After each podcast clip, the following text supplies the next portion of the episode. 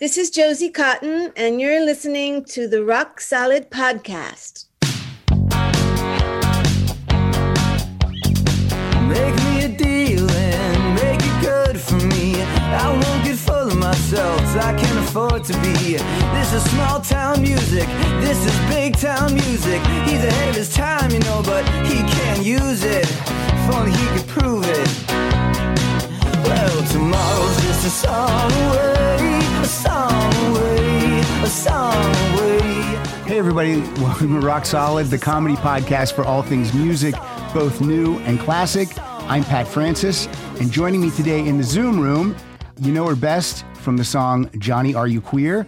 She's an amazing singer, she's an amazing songwriter, and finally, her music is going to be available to the public once again. Please welcome Josie Cotton. Good morning, Josie. Hey, Pat. How are you? Uh, well, you first. Well, I'm good. Are I just want? Are you in Los Angeles? Because that's where I am. I'm in Los Angeles. I'm in Los Angeles. Excellent. Yeah. And and how are you, how are you doing with the lockdown? Well, I go in and out of sanity uh, Right. uh, several times a day. I'm, I think I'm sane, and then I'm not, and and uh, you know, I'm breathing. I think that's a very good sign. Right. Um, all in all, the bar, the bar has become really low. Are you alone? Are you uh, are you are you isolating with someone? I'm. Uh, if you think of uh, pets as someone's, I, Sure. I have. Uh, I have three cats and a dog, and uh, that's my my little family. And I I do have really close friends who are my you know my chosen family. So that's about it. Yeah. All right. Solo mio. Yeah. Well, that's. I mean, look. As long as you have, as long as you have, uh, you know, that support system, and you still got to take care of those pets. They're depending on you. So, uh, so that's good. If you didn't have them, it might get a little dicey. But I'm glad that I'm glad you have those because they're they don't know what's going on. They they really don't have any idea. They have no clue. Much like me. we we share that. So, Josie, uh, I wanted to talk to you because um, finally your music is becoming available again. For a long time, it was hard to get Josie Cotton CDs and, and downloads and all this good stuff. So, what? Why is it finally happening? Well, uh, what happened was I I kept putting out uh, records and uh, um, putting them out myself, so uh, they would end up in um, odd corners of the world. And uh, when when I realized uh, from a publishing company that they they were uh, uh, going to you know there strange people were involved in it and people I didn't know were getting paid and I and I wasn't and it was um, it was a time to um, uh, put everything onto one um, label and take it all off the internet uh, slowly. Um, we've been doing that. My label, Kitten Robot, and um, all this one amazing team I have, and so slowly. Um, you have to take it out bef- uh, so that you can just start fresh Right. and re- it all. So uh, we've been doing that, and um, it's been really fun. You know, it's I mean, it's what a great thing to ha- be able to do during this pandemic because a lot of people never heard these records, Right. and um, and so people, um, you know, on social media who were fans from, you know, thousands of years ago. Um, kind of reintroducing uh, them to the, the things I was doing um, when no one could find me. Exactly, exactly. And that's that's the good thing is during this pandemic, you had the time to focus on doing this. I mean, a normal year you might be touring or maybe recording or what, whatever other projects you have, but now that you're hunkered down, you could really focus on this. And you're uh, you formed. You mentioned it. The label is Kitten Robot Records, Yes, yes. and that's you. And, uh, that's well, it's me, and it's uh, I've I've uh, some various partners. Uh, um, um, Paul Roessler from the Screamers is uh, is my partner in it, and Bruce Duff, who um, was at Triple X for years and years, and just some really great uh, individuals. It's a whole networking team of uh, you know wonderful talented people. I mean, I think it's the best group I've ever had around me. Oh, and- that's good. Yeah, well, Yeah. it makes all the difference. Uh, you know that they have your back and that they're good at their jobs and that they're once again this the sanity uh, like comes into like they're sane. It's like uh, amazing with no major psychological problems. I you know I would say Right. So um, so but just enough to be interesting. I'd And- also say that. and probably number one is they they care about the music. They're not just in it for the money. You want to surround yourself with people that are in the Josie Cotton game. They they they love you and they love your music, and those are the people you want to work with. Yeah, well, I mean, yeah, God, that's the truth. Uh, nothing worse than to be on a label and they don't get you and they don't like you and they and they want you to go away or you know that's that's not a great uh, you know because people artists want they want to be heard and they want to be loved and it's kind of a sad like show Sure, sure. need, but um, uh, it, it really does help when people aren't faking it uh, Right. in your presence. And and uh, and at first it was all Josie Cotton all the time, which is a little embarrassing because I was the only one on the label. And um, but we we uh, begun signing other uh, artists, and that's been wonderful. That's cool. So yeah, so that's lovely, and we get to. Um, you know, do it based on uh, uh, well talent and and them bringing something to the table. It's not like we're we're finding you know raggedy uh, you know folk singers in i don't know in a in the alley or something. It's like these are people who really have gotten a certain ex- to the, a certain extent. They have their whole brand, for lack of a better word, and and and all of the um, you know the skills that go along with that and in, in varying degrees so that's that's lovely too to be able to help other people you know, when your first album came out, you were 26 years old. So w- with age and maturity comes wisdom. Like back then, you might not have even realized if the label was just giving you lip service because you were probably just so excited to to have a record deal at that time. Well by, the time i had a record out i had already had three different label deals so it was not like brand new Gotcha. fluffy uh, you know uh, morning uh, you know it was wonderful i had already been uh, through the ringer by the time my first album came out and uh, so I, I wasn't uh, under any illusion of what it was going to be So 1982, convertible music, which now you can get. It's back. Well, what's so funny is that record they they went out of print the the um like a lot in the 80s. Yeah. You know, 1986 they stopped making it and they never put it on CD, which was which was so insane to me like how am I supposed to pay you back all the money you say I owe if you never put it out on CD and Right. you don't make records anymore and and uh, so that was a mystery. Uh, but now I got the rights back uh, to the those records from Elektra, which is what all artists from the '80s uh, have the right to do. Yeah. Um, and it was an accident I found out. They're not. There's not like they're telling you, notifying you of your right. There's a time. There's a time limit, a window, and I was able to, you know, crawl through the window, and it's amazing feeling to have the rights to your your original material. It's it's just incredible. So do you actually do you own the masters or how's this work? You do own the masters. And what's the process for for people who aren't in the record business and aren't in the know?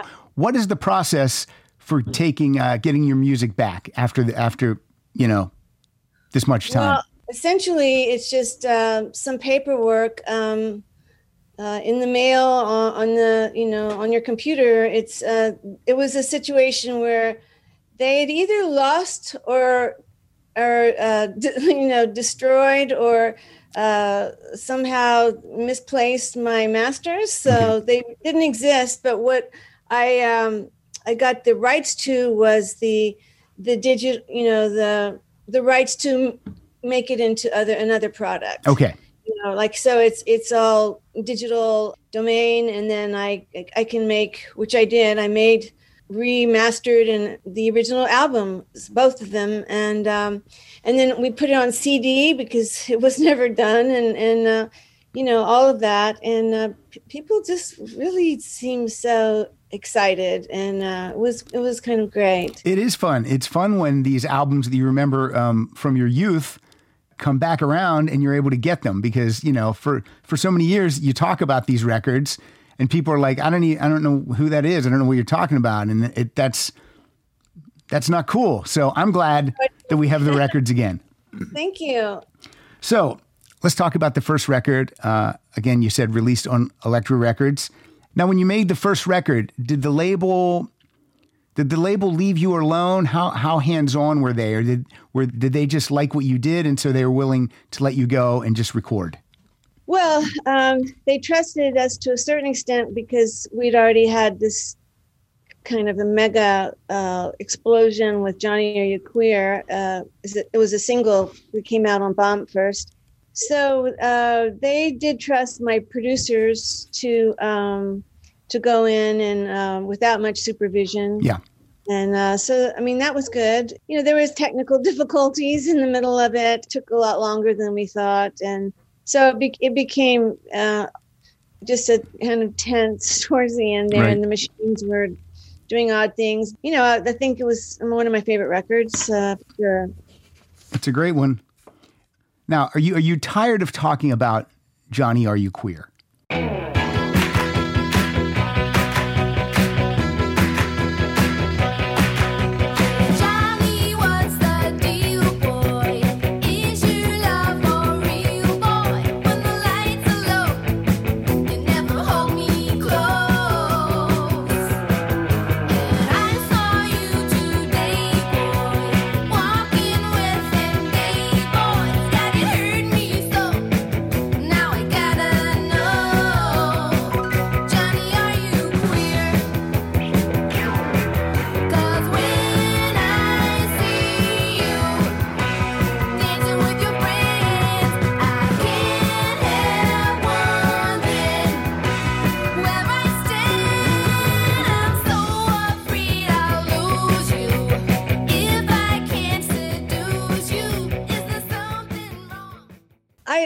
Could, I would think that it could get exhausting if that's because everyone's going to ask you about that. You have you have to play it at every show.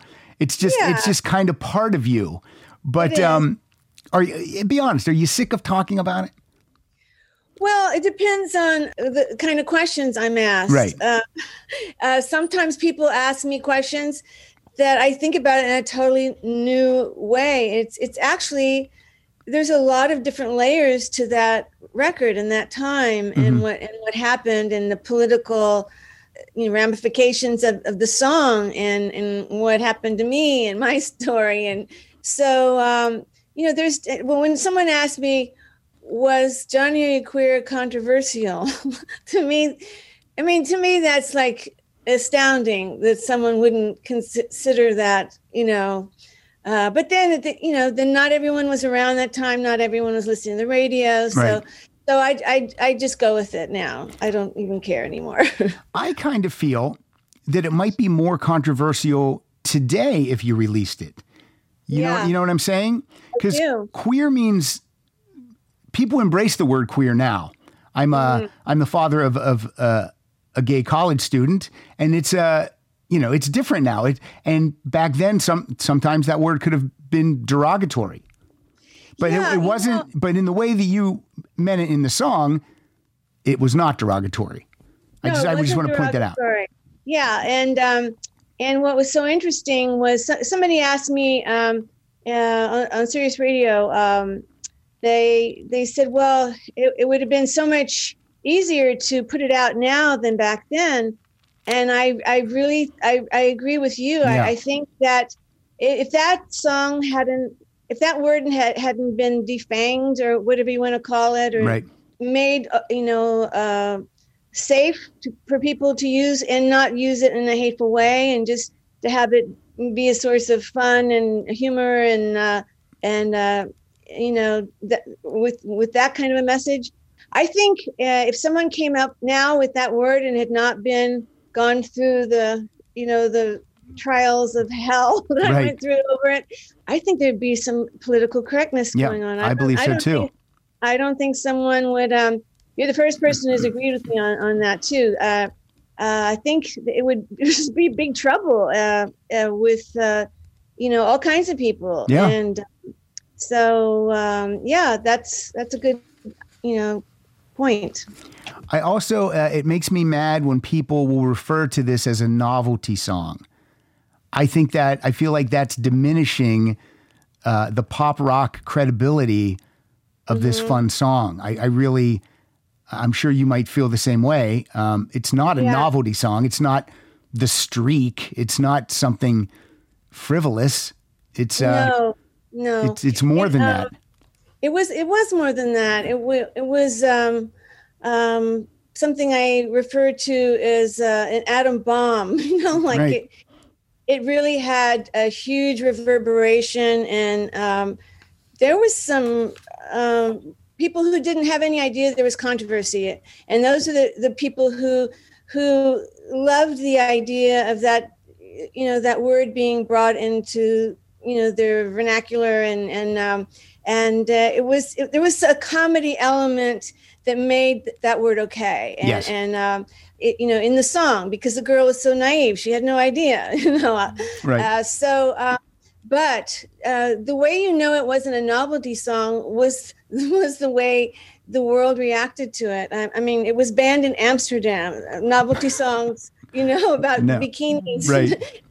polka dot bikinis um, you know it's it, it wasn't that I, I was i was uh, attacked by you know the religious right the um, the tele evangelical community said i was actually a man trying to you know get people to be homosexuals. And I, they had me uh, at half speed on the television. I, I, I saw it with my own eyes, and and uh, I always tell people I, I sounded just like Brian Wilson, like at half speed, and and they're screaming and crying, you know, like uh, I'm just so that once that's another sign that it's not a novelty sign. I, I was you know banned by the Catholic Church, and you know banned in Amsterdam, and uh, and even some of the gay community in, in on the East Coast uh, had a um, had an issue with it, and I I understand. Uh, I didn't at the time, but looking back, I, I I do think it was right around when AIDS came out, Yeah. and and there there probably was some sensitivity um, regarding who is this girl, you know, coming out, but the schizophrenic nature of it was that on the West Coast, it was it was uh, it was a a, a song for the masses to like be cheering. It was um, it was it was embraced, and I had so many gay men come up and tell me over the years that that was a song that made them know it was okay to be gay and thanking me. So uh, you know, crying and thanking me, and and all these stories of the first time they heard the song. I mean, it uh, really was uh, you know quite a, a voyage to go through that song. Well, it's all worth it then when you have uh, that faction of people that will come up to you and tell you how much it meant to them personally. Yes, it kind of yes. it kind of wipes away any of the nonsense from uh, the religious right or or whatever else was happening. It only takes one or two people to uh, to make you feel better, for sure. Well, yeah, I mean that's true. I I mean, I mean the irony is, you know, when we were uh, shopping around trying to get a, a deal, um, uh, IRS records, they they said, "Well, we want to sign her." This is when the IRS, you know, that was like Yeah, the Go Go's and everything. Yeah, and and uh, and they said if she'll drop that song, we want to sign her. that's shocking. and my producers said, who wrote the Paine Brothers? They wrote the song, and uh, uh, they said, "Well, it's up to you," which I thought that was pretty big of them. And, Yeah. I, and, I, and I said, and I said, "Well, if I dr- if if I drop the song, then I'm really starting off, uh, kind of prostituting myself from the beginning, you Yep. know." And then I said, maybe I'll, I'll wait and prostitute myself later. yeah, you can't you, you you can't start your career as a dishonest artist. You can't Yeah. do that. And uh, Yeah. Valley Girl had no problem putting it in the movie. Yeah, that was amazing uh, that they they they were that brave because that there was corporate backlash at that point, and um, uh, to me, and uh, so uh, th- I thought that was pretty brave of of uh, Martha Coolidge to insert that uh, song, and at that point, uh, it, it was. It, the word was, uh, you know, a neutral word, and and I, I have to say, when I see all the ways it's used now, and and uh, in all kinds of ways and and these kids they just don't have any idea you know, I I actually took a bullet for that song. Right. What makes a life a good one? Is it the adventure you have? Or the friends you find along the way? Maybe it's pursuing your passion while striving to protect, defend, and save what you believe in every single day. So, what makes a life a good one? In the Coast Guard, we think it's all of the above and more, but you'll have to find out for yourself. Visit gocoastguard.com to learn more. Well, it's I, I, well, it's LGBTQ. yeah. So there it is. It's right there. Yeah, there it.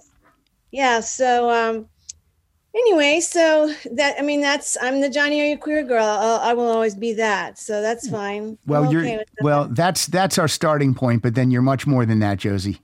First album, it's a great album. Uh, does Prescott Niles does he play on the first album?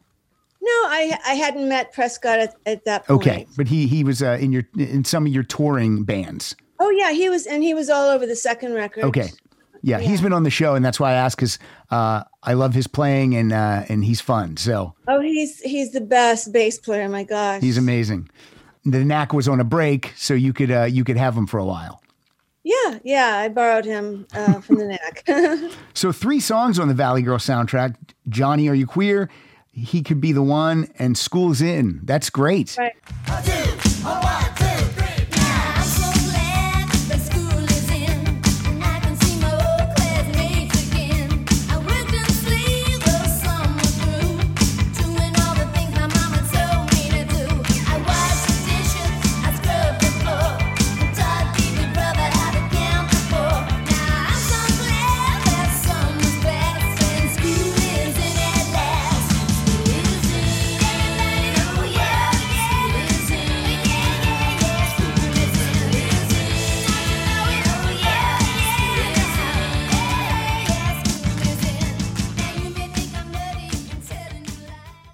And you were in the movie. You in the And I band. was I was in the movie, and and and they'd asked for a song that I had written, "Systematic Way," and I went, "Oh no." Uh, I've learned since, but you know, oh no, a school is in is perfect for Valley Girl. You know, don't use my song that I wrote, and I, you know, use this song.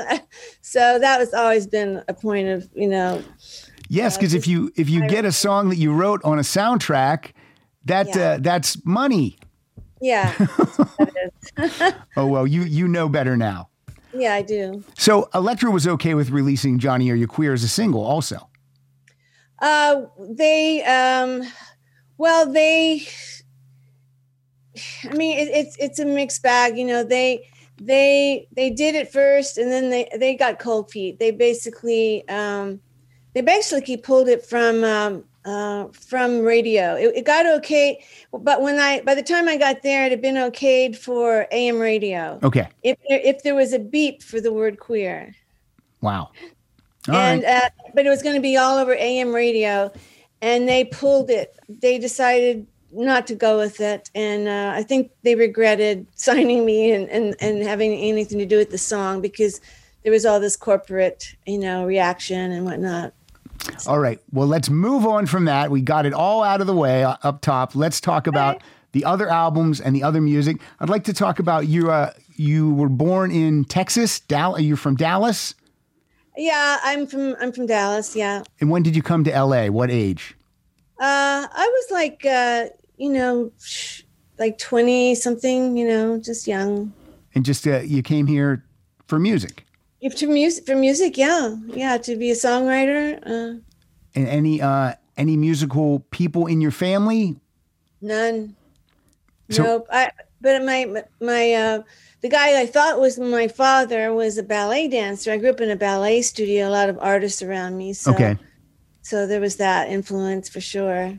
So were you were you uh, was your mom open to you pursuing music as a career?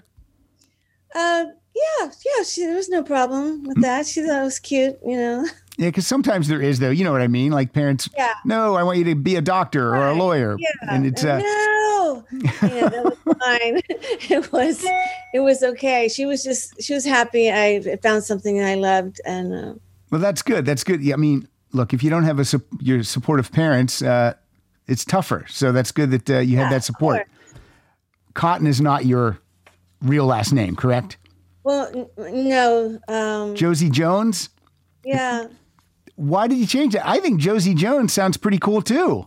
I like that too, and I almost used it um, um, when I when I was uh, uh, you know when I first met my producers, the Paine Brothers, and I said, and my mom had gotten married like six times. I had so many fathers and so many names, and uh, I, and they said, well, what name you want to use? And I said, well, I want to use the name I was born with, Josie Jones.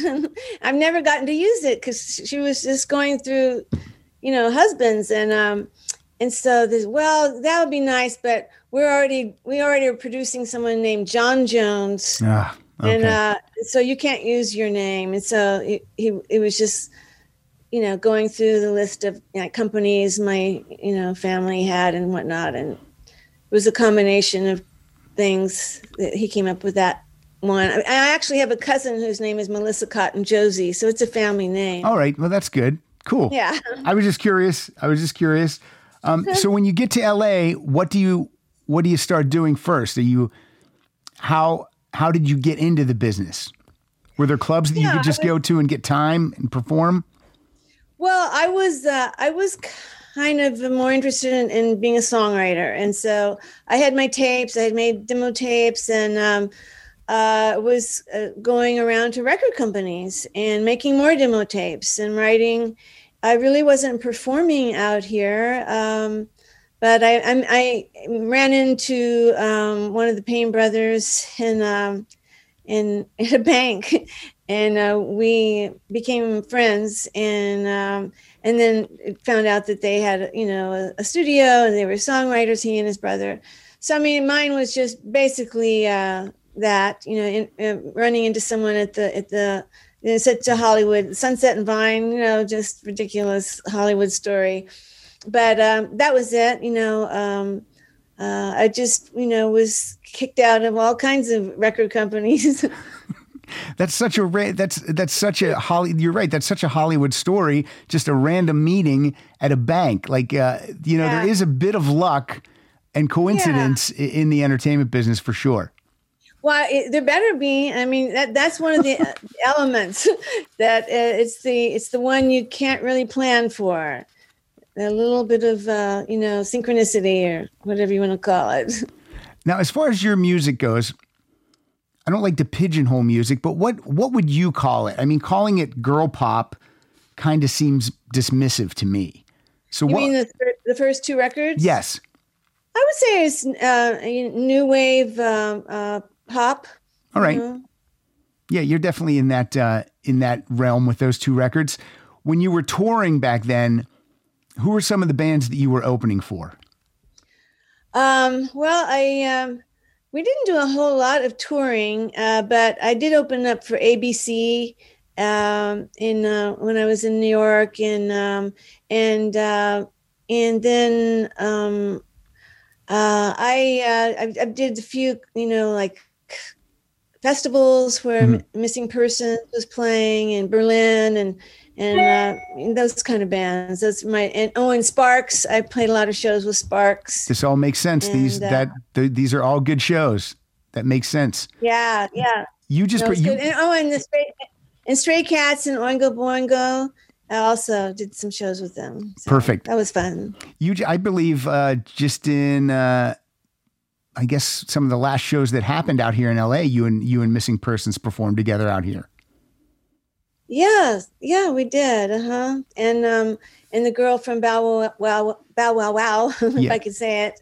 And uh, it was going to be ladies from the '80s in, in San Francisco, which I was excited about. It was a real rock club and um, not a huge venue, which which I like. Um, you know, a few hundred people, but um, yeah. So there was all kinds of touring set up for this year. I'm I'm I'm not alone in that, but it was it was hard for all my musician friends, you know, to be you know grounded right as things are going. Yeah. you know, We have to keep our fingers crossed for 2021 that you guys get to get back out there. yeah, yeah. All right, let's talk about the second album, 1984, From the Hip. Yeah, Kicks off with a great song, Jimmy Loves Marianne. I love it so much. yeah. Such no, a cool really tune. good song.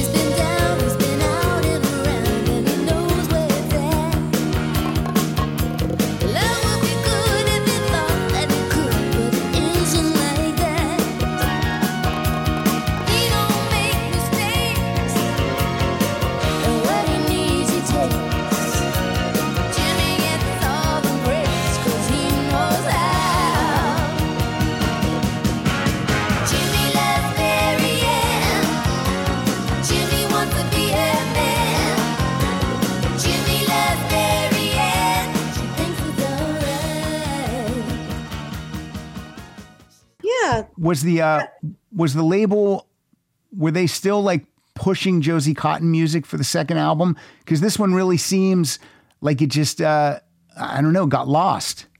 it did get lost. Um, I think they um, they had uh, you know uh, were having you know issues. I don't know what happened, but um, the the the record uh, the that's that song actually charted um, and um, did quite well. But um, they they were on a firing spree, and uh, you know they fired their CEO and and um, they fired my producers and and uh, Roy Thomas Baker came in and finished the record and um, and uh, he was also the CEO and it was uh, but he um, uh, I don't know I just uh, that was not you know like that wasn't my favorite experience uh, in recording and and uh, th- things were just kind of you know the, they were falling apart. I would say on the first record, things were, you know, exploding, you know, into this beautiful um, kind of dream, and then that was when the dream was kind of like fading away. That's so sad. I mean, that's that's such a an up and then down so quickly. And from an as an outsider, when I look back, you know, 83, 84, that's when Madonna and Cyndi Lauper were breaking big. And I would think that Elektra Records would say, oh, well, we have that right here with Josie Cotton. She's our uh, version of that. If I if I if I can um and again I said I didn't like the pigeonhole and there I'm doing it. But you know what I mean. I they could have I mean, look, you were uh, you were easy on the eyes and the music was great. Uh, I feel they dropped the ball, not, and I'm sure you feel that too, not, you know, pushing you in a big way. It, it just, um, it just Yeah, doesn't never make sense. sense. Yeah, it I does know. not make sense. That's what I said. But uh, you know, so I uh, I left. I mean, I you know, I, I got out of there and then uh, went on this whole other musical journey. You know, of uh, other so anything that was didn't remind me of Josie Cotton. just You just wanted to put that behind you. I want to mention though, there's uh, there's the song on uh, from the hip that another song I like is Gina.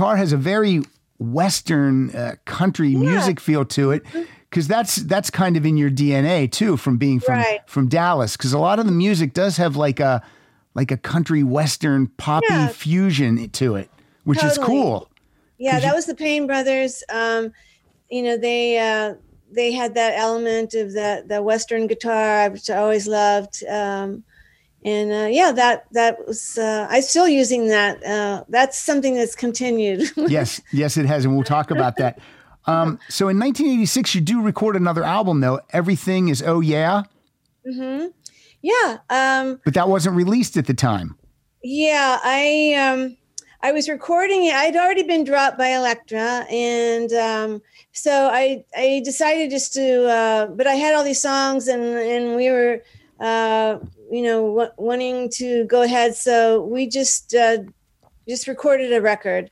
and then um, and then mm, uh, they they started hearing that I was recording or uh, my old management and and uh, various people um, in the industry, and that that kind of terrified me a bit. I just I had so it was like anytime I thought of the music business, it was like someone was like I don't know, like stepping on my I don't know my solar plexus or something. It was like, like I couldn't. I, I really would just feel sick to my stomach. I don't know. I mean, this was my experience. I'm sorry to be, dragging you. No, down. no, it's good. It's good because I, I think it's good to hear these stories because you you achieve your goal of becoming a recording artist. You get Yeah. signed by a major label. You get two albums out, and then you're dropped, and now you're recording just because that's what you do. And Right. people hear that you're recording, and that starts to worry you. And now now you're feeling anxious about doing what you your your life's work, your love. yeah. And that's a Well, that's a terrible feeling.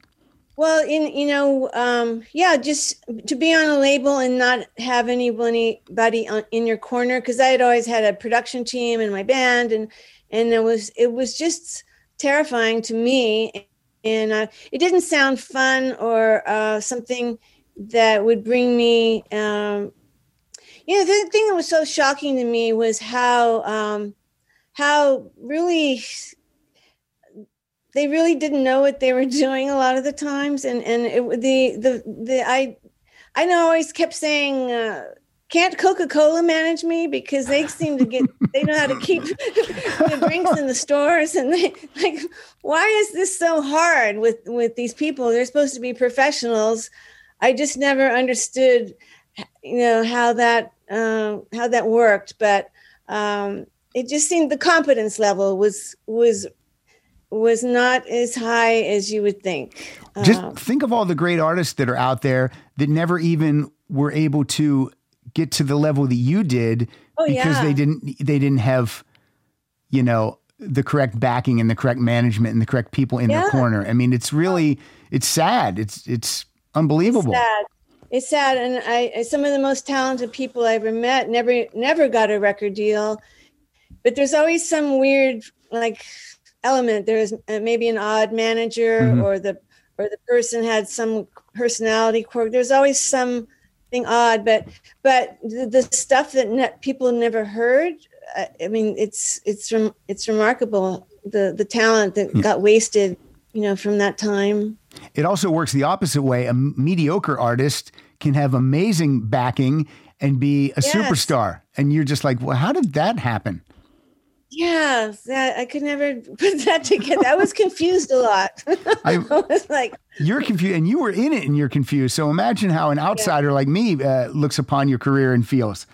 So great songs on uh, Everything Is Oh Yeah. You finally got to release it in 2019, so we can finally hear it. The title track is amazing. I love the song Boulevard.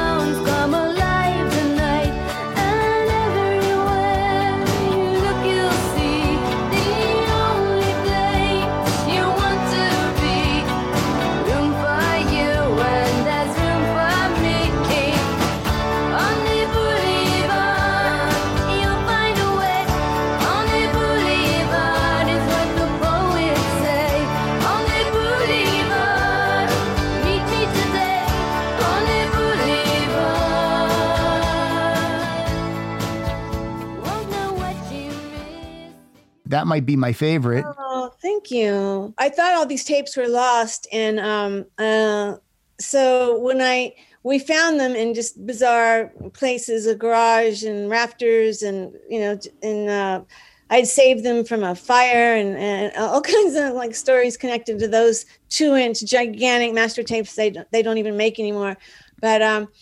And we were listening to it. I still, it, it still made me feel weird to hear that that record. It reminded me it was this some kind of DNA reaction, and and, I- and I heard that song Boulevard. I was sitting there and going, "Oh wow, that that that made me emotional." That was because we Yeah. that was su- such a heartfelt song for me.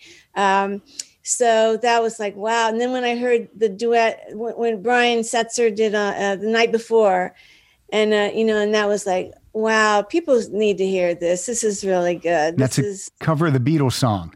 yeah.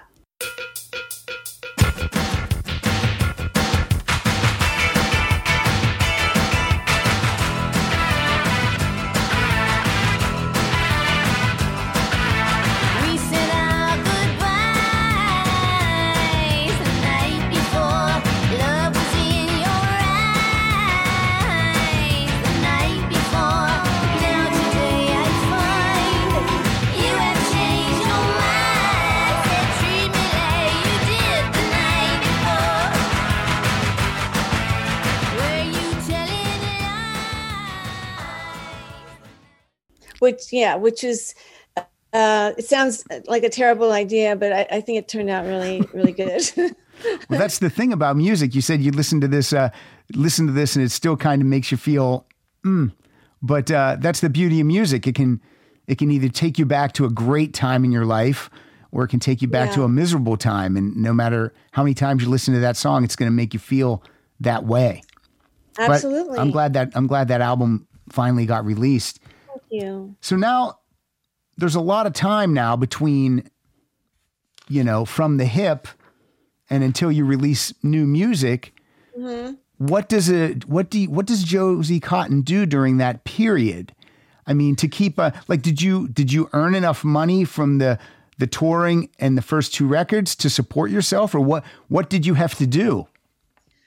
well um i had a, a recording studio Okay. and uh, uh with uh, my boyfriend at the time was Geza X and we had a recording studio and and he was a wonderful producer and I was I continued to record Right. because I had a studio in my house and um, so uh, you know I just kept writing and and um, it just kind of kept going like that and then there were people come in and uh, you know we recorded all kinds of you know interesting artists and I liked being around it Right. and um, and you know that was it. But I'm I'm very slow in my recording process, and uh, so it was it's good. And I still have a studio um, out here, so I'm able to record, which is fantastic because I'm really extremely slow in the in the studio. But do you lo- when you are in there? Do you love it? I love it. I, Yeah, I'm a studio rat. I'm just. Uh, I like when I like to hear the drums made. I like every step of it. I like like completely uh, s- sitting right there on e- in every step of it. The mixing, the every every moment moment of it. I'm there, whether Paul wants me to or not. I'm right there. So I guess the next recorded music then we hear from you is isn't until 1993, if I'm correct. Uh, Mm-hmm. Yeah. Frightened by Nightingales, Right, which was finally available digitally just this past year, 2020. right. But that was about as far away from Josie Cotton as I could get. Absolutely. When I listened to that, because I just listened to that recently for the first time, and um, it, uh, I mean, I, I liked it. My my favorite song, I think, is uh, "In the World Tonight." I think that's a killer.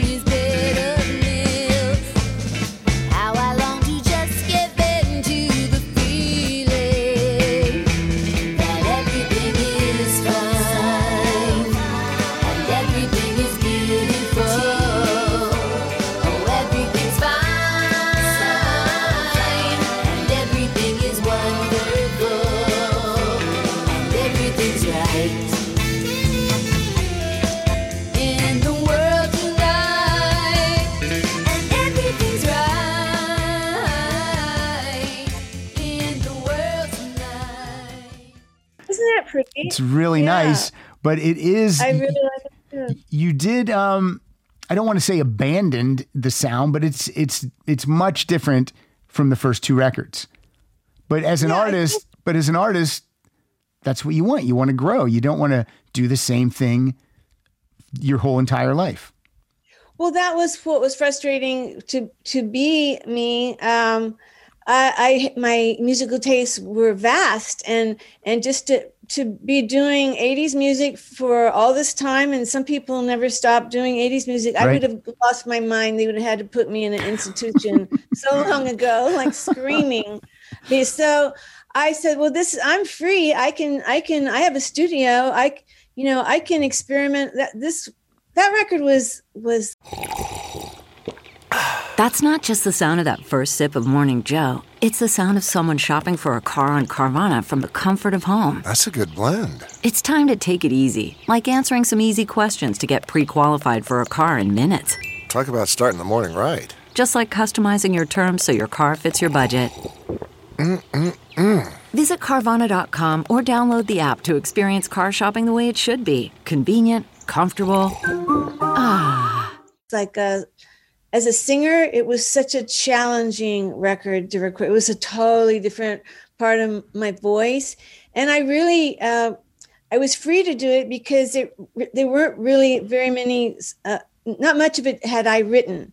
And it was more about me really believing in the the producer and writer bill ray. He was such an incredible talent. And i thought well I, I don't think i can do this for myself yet but I can do this for him Yeah. and I'll put my name on it and it'll help him. I really didn't I didn't think of it as like a continuation of my career or anything. I just you know, I just wanted to do music and I and and I didn't want to quite be Josie Cotton. Uh, so I, I misspelled my name and uh, just ridiculous as if someone wouldn't notice. But um, so um, yeah, so that was that. And but that I had so much fun doing that record. So that was absolute uh, freedom, you know. You yeah, you probably had more fun doing that record than you did the first two records. Uh, yeah, Yeah. Okay, so then then no new music for 13 years, 2006. And then well, we have for the public, I, I, well, I yeah, I, you're still doing stuff, but we're not hearing Yeah. it. But right. This movie disaster music, all these songs are written by you. yeah. And that's the thing I I want. mean, actually, actually, the the song, the record I did next after after um, uh, "Frightened by Nightingales" was the uh, the invasion of the Bee Girls. That was, but I didn't put that out for a long time. Yes. Um, but but the next one that came out, you're right, it was movie disaster music. Yeah. So I want to I want to give you credit for writing all these songs too, because again, the sexism in the music business. I think a lot of times when there's a female singer, everyone thinks that someone else is writing those songs, and you're just takes choosing songs. Uh, I don't know if you feel that way, but um, Oh yeah. yeah. But this album, this is all Josie Cotton, and there's definitely a theme to this album. How would you describe it?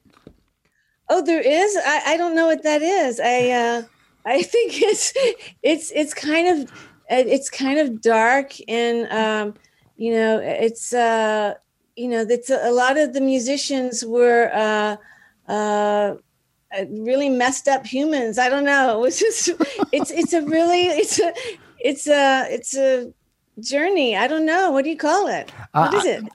I don't know, but I can tell you that the song Beautiful but Deadly, it reminds me of like a James Bond theme song.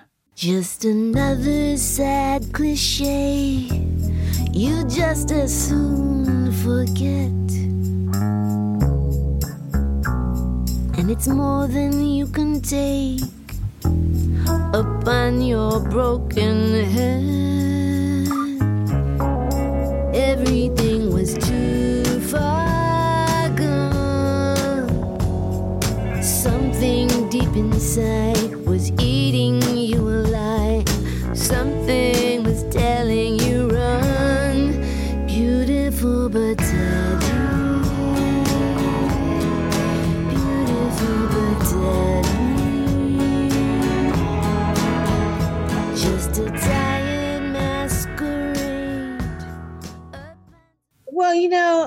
did you read that in my in my? I did uh, not. I did not.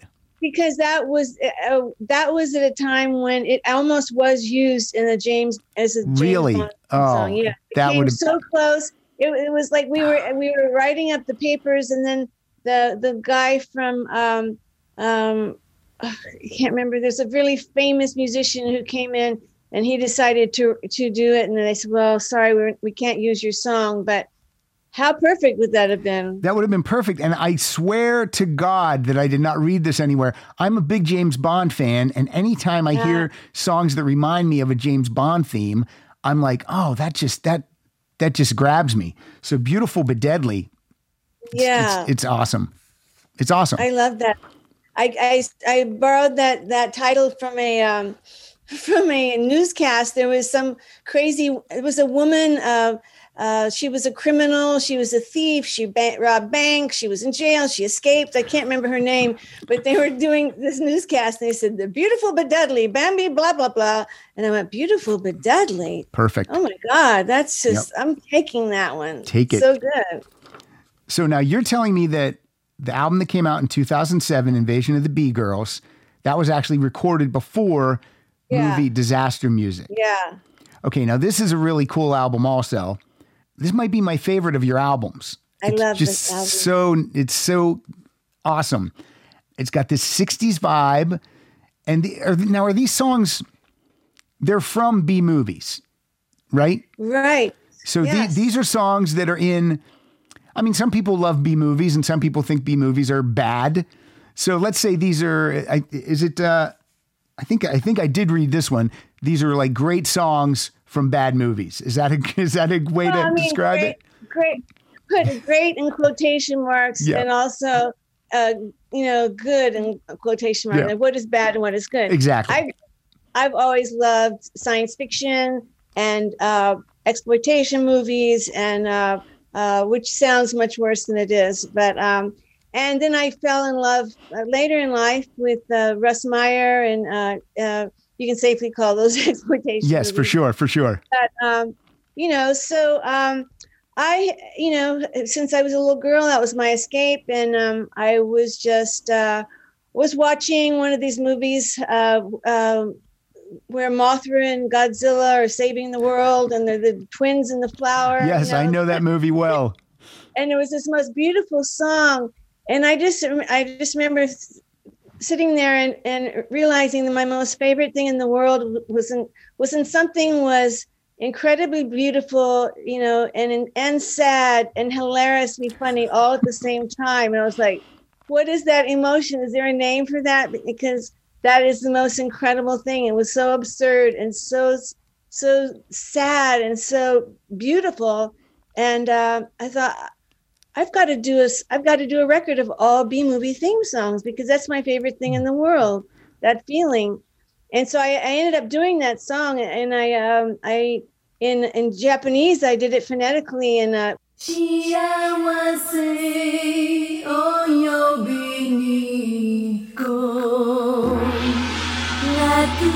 幸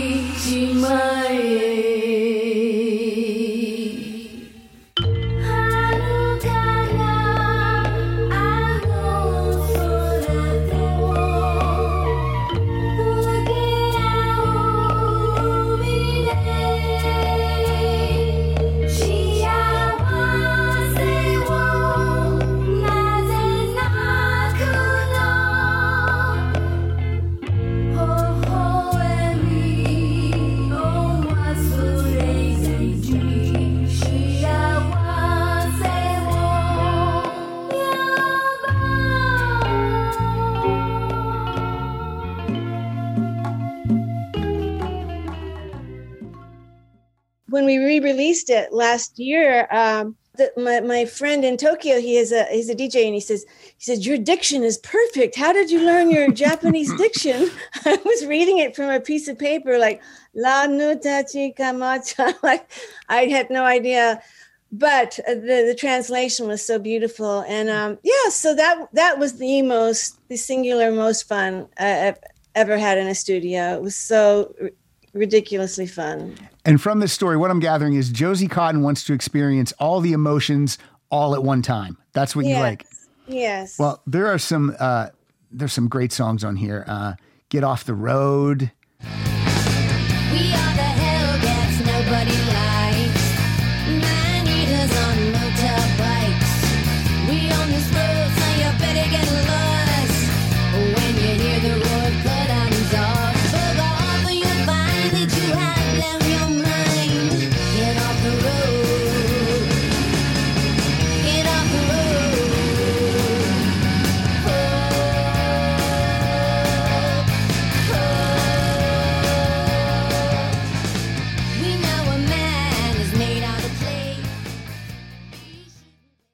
yeah. uh, Girling- Have you seen the movies? Have you seen? I have not seen these movies. I have not seen these movies are not in my wheelhouse of what I enjoy. But I, Russ Meyer? You don't know yeah, Russ Meyer? I know I know who Russ Meyer is. He always wants the girls with the big. Uh, No, that was later. This is this was These are when he was earlier? like- yes. what one can you what one can you recommend to Faster me? Pussycat Kill Kill That's the one you would recommend as a starting and point. And, be, and beyond uh, Beyond the Valley of the Dolls. Those two movies are epic. These are uh, these was- these are the, these are the films that Tarantino likes also. Uh, probably. Yeah. He should. But um, yeah, the boob movies came later. Okay. Uh, That's what I always think. I always when I hear Russ Meyer, I think of the boob movies. It's, it's, I know, but uh, uh, Fa- uh, Faster Pussycat Kill Kill is, is actually in the Museum of Modern Art. It's it is so well filmed and it is so ahead of its time, and the music is so incredible in both of those movies. Well, I'm gonna see now. I'm I'm gonna watch that movie. I'm All gonna right. I'm gonna start there. Uh, And who who killed Teddy Bear? I love that song. One were his eyes,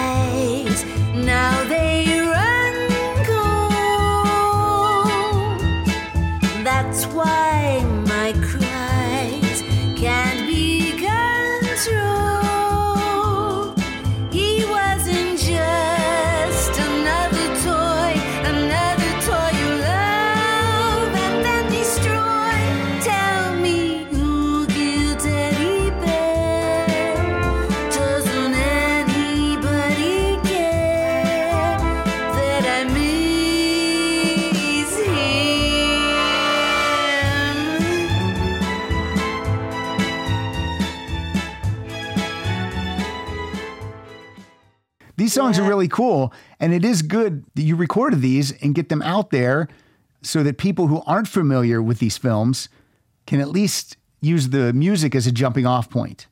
Well, yeah. So bravo.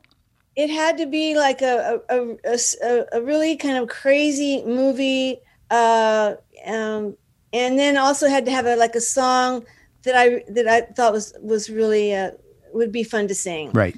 You know, so I had to watch so many movies. I went on a movie junket for like a, a long time, and I had the longest late charges at this one place that ever ever had, and and uh, yeah, so Some people listening won't even know what that means.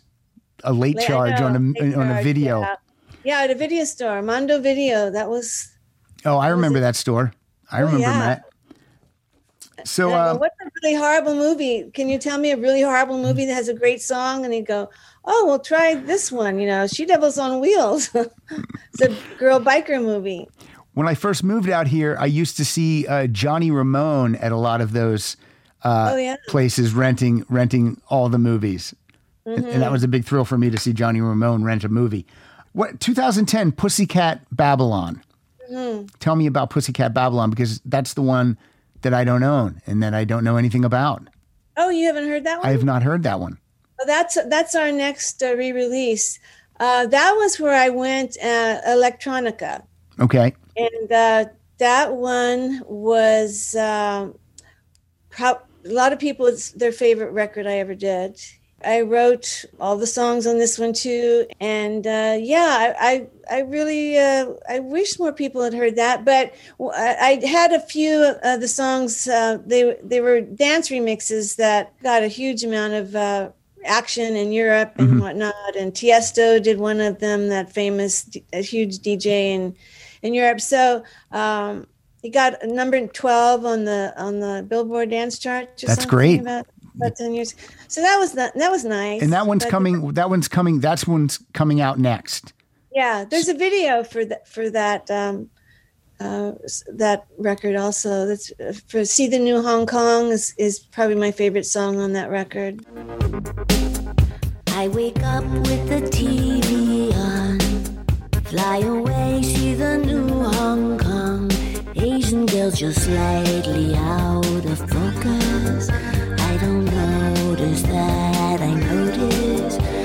A movie in my head, projecting from my bed, drowning out the splashing sounds of summer.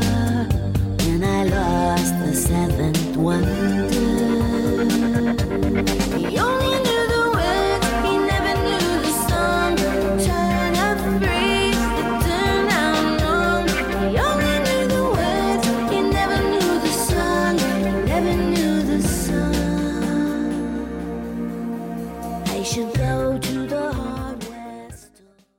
That's on YouTube. Can we see that on YouTube? Yeah. Uh huh. All right, cool. Hong Kong. I'll try to pull a clip from that and insert it into this episode before it drops. Nice, nice. 2019, 19, Every Day Like. Christmas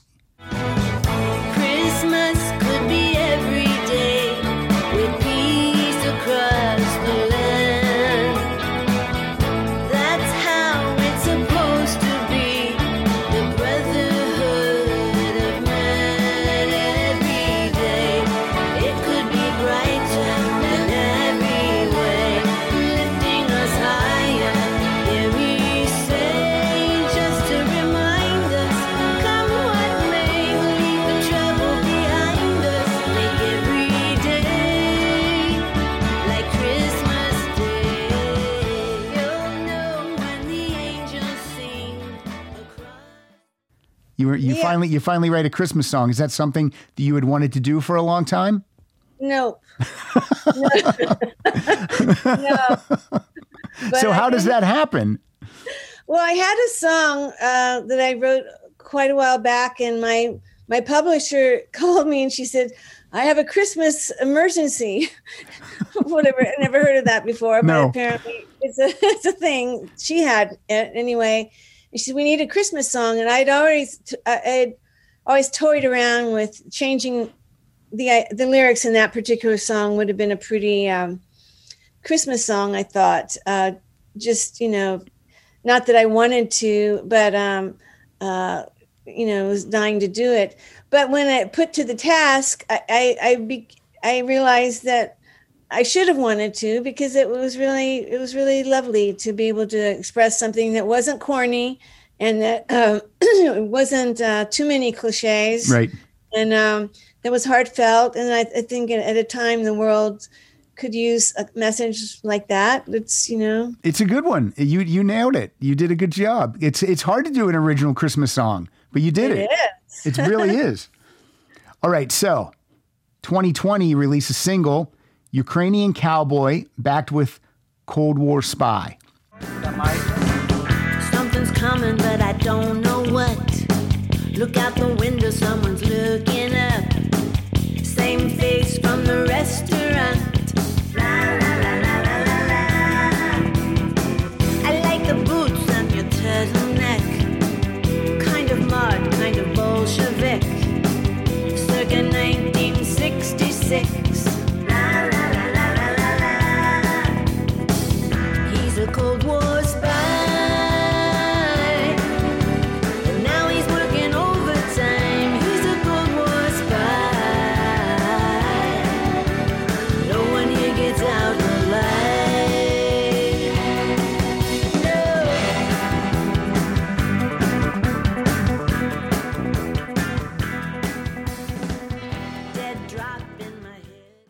Yes. So that's the newest of the new, right? That's the newest music that uh, people can go and download and purchase.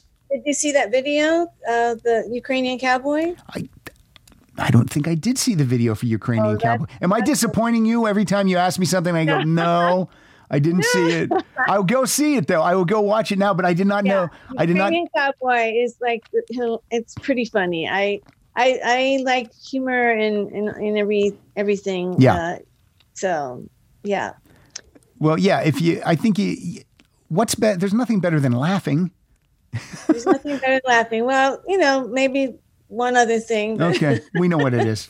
We know what it is. Um, if I were to ask you who are some of your musical influences, like when you were a kid growing up or younger, who did you look to? What vocalists did you like? And, and male and female, whoever it is. Yeah, I mean, I would. I was definitely influenced by uh, various female singers and, and songwriters. I, um, um, I mean, there's so many. I, um, you know, I, I mean, I'm a I'm a child of the uh, British invasion, so that was always, you know, um, mu- you know, songwriting wise. But in terms of just out and out singing, uh, Dionne Warwick, Tammy Wynette, Lulu, um, um, you know that that type of uh, you know. Did I say Dusty Springfield already? No, you Um, did not. But th- this is uh, th- all of these make sense Yeah. from what we oh, know Wanda about. Jackson, Wanda Jackson. You know. Oh yeah, yeah, yeah. And Look, all, those all make sense. Uh, uh, none of those surprise me when I think of the career that you have had. Those are right on point. Very good then. I'm doing all right. I just want to say, Josie, you have been delightful to chat with today, and I thank you so much for giving me this time. This was fantastic. Well, thank you. This was fun. Now, I always ask, uh, I always do a play out song at the end of the episode. So, well, let's do some promoting first. First of all, josiecotton.com is where we can find everything about you, correct? Yeah. hmm And it, I- Absolutely. and you have a Twitter account, but it doesn't seem like you're active on Twitter at all. No, you know, people, I can't get it, make it go away. Someone said, oh, you know, about 10 years ago, well, you got to open a Twitter account. And I was on there one time and I didn't like it. And then I tried to get off of there and they won't let me cancel it. It's just why So it's I have just there. message and it's just there and uh, they will not remove it. But I am I'm on I am pretty active uh, on Instagram and um, Josie Cotton official and Facebook. I'm, I'm Okay. reachable Cool, cool, cool. and I'm working on a new record right now. Uh, so let me excited. I just had Clem Burke play drums on a couple of songs uh, for this new record, and um, yeah, so that's that's fun. Um, So we can look for that this year or 2022 oh, yeah, or yeah. oh no, no, it's in the spring. I'm, Okay. I'm we're over halfway through with that. So All right. So my final question is: We always end the episode with a play out song. So if you could choose Okay. one one of your songs, I know that's difficult because people always say all their songs are their babies. What song would you like me to play out with today? um, I would say uh, Ukrainian Cowboy is All right. is is uh, is pretty uh, it's pretty uh, current enough from last year, and uh, it it's a really sad song, but it's also really funny. it's like the mus- musically, there's just it has all that element in it. And then we did the video like a B movie, like a kind of Stalin meets uh, Tammy Wynette in the desert, kind of a thing. But Well, well that sounds that sounds uh, eclectic to say the least. uh, Josie Cotton, thank you again for being on the show. You can follow us at Rock Solid Show on Twitter, and you can go to rocksolidpodcast.com for all the episodes and everything about the show. And now I would like everyone to enjoy the song by Josie Cotton. Here is Ukrainian Cowboy.